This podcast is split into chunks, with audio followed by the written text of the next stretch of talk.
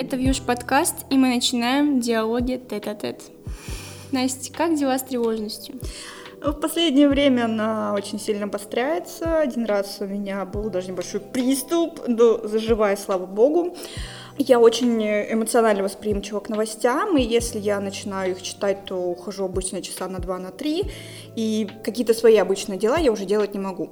Вот, поэтому сейчас я заставляю себя ставить таймер на телефон, я там выращиваю деревья красивые и ухожу э, либо читать книгу, либо заниматься какой-то работой. Думаю, нужны какие-то советы, которые помогут нам преодолеть это все. Как думаешь? Думаю, да. И мы сегодня не одни. У нас сегодня много девочек, которые справляются с тревожностью и знают, как помочь с этим. Девочки, я думаю, что на самом деле вам не стоит так сильно переживать из-за большого количества новостей, поступающих ежедневно э, ваши мысли. Вы можете от них отвлечься самыми разными способами. А, я, наверное, расскажу о своем методе отдыха, методе, может быть, релаксации, расслабления. Я с недавнего времени обнаружила, что мне очень нравится вязать, и очень часто вечера посвящаю именно этому занятию, включая любимую музыку, достаю пряжу, крючок и начинаю вязать. Не так давно я нашла очень интересную мягкую пряжу, а, закупилась ею по полной и решила из э,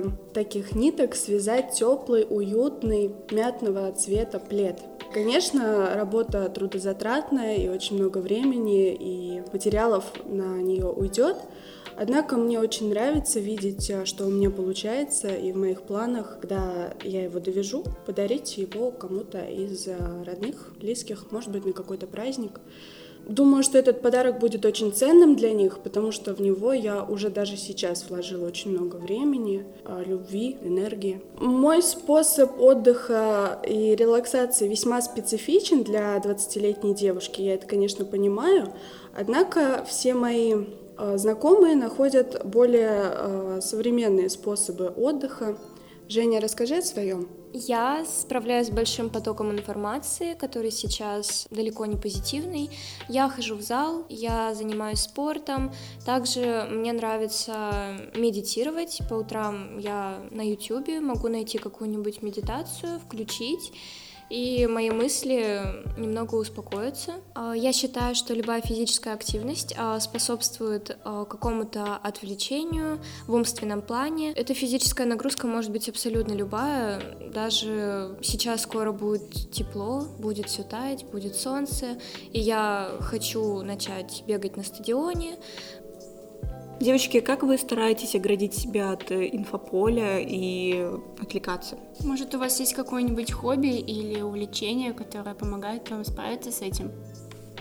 Лично для меня сейчас э, самый лучший вид, наверное, не то что отдыха, а именно способа отвлечься от того, что происходит э, в повседневной жизни, очень большого потока информации, это просмотр ТикТока, видео, которые несут в себе какой-то развлекательный больше характер, помогают расслабиться, не думать ни о чем, посмотреть какие-то смешные ролики, видосики.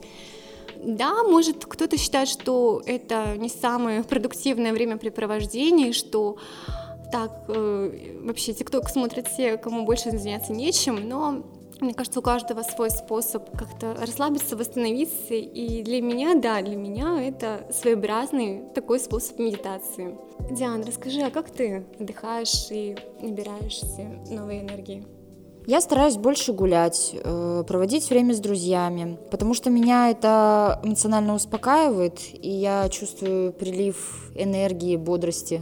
Ну вот, девочки, все вот эти вещи мы делаем правильно. Кто-то просто отказывается от новостей, либо занимается любимым хобби, слушает расслабляющую музыку, кто-то гуляет. Можно даже заняться йогой и помедитировать. Не забывать нужно наших близких, ведь они самые родные нам люди. Они всегда нас поддержат и помогут в любой ситуации. Берегите свое ментальное здоровье и своих близких.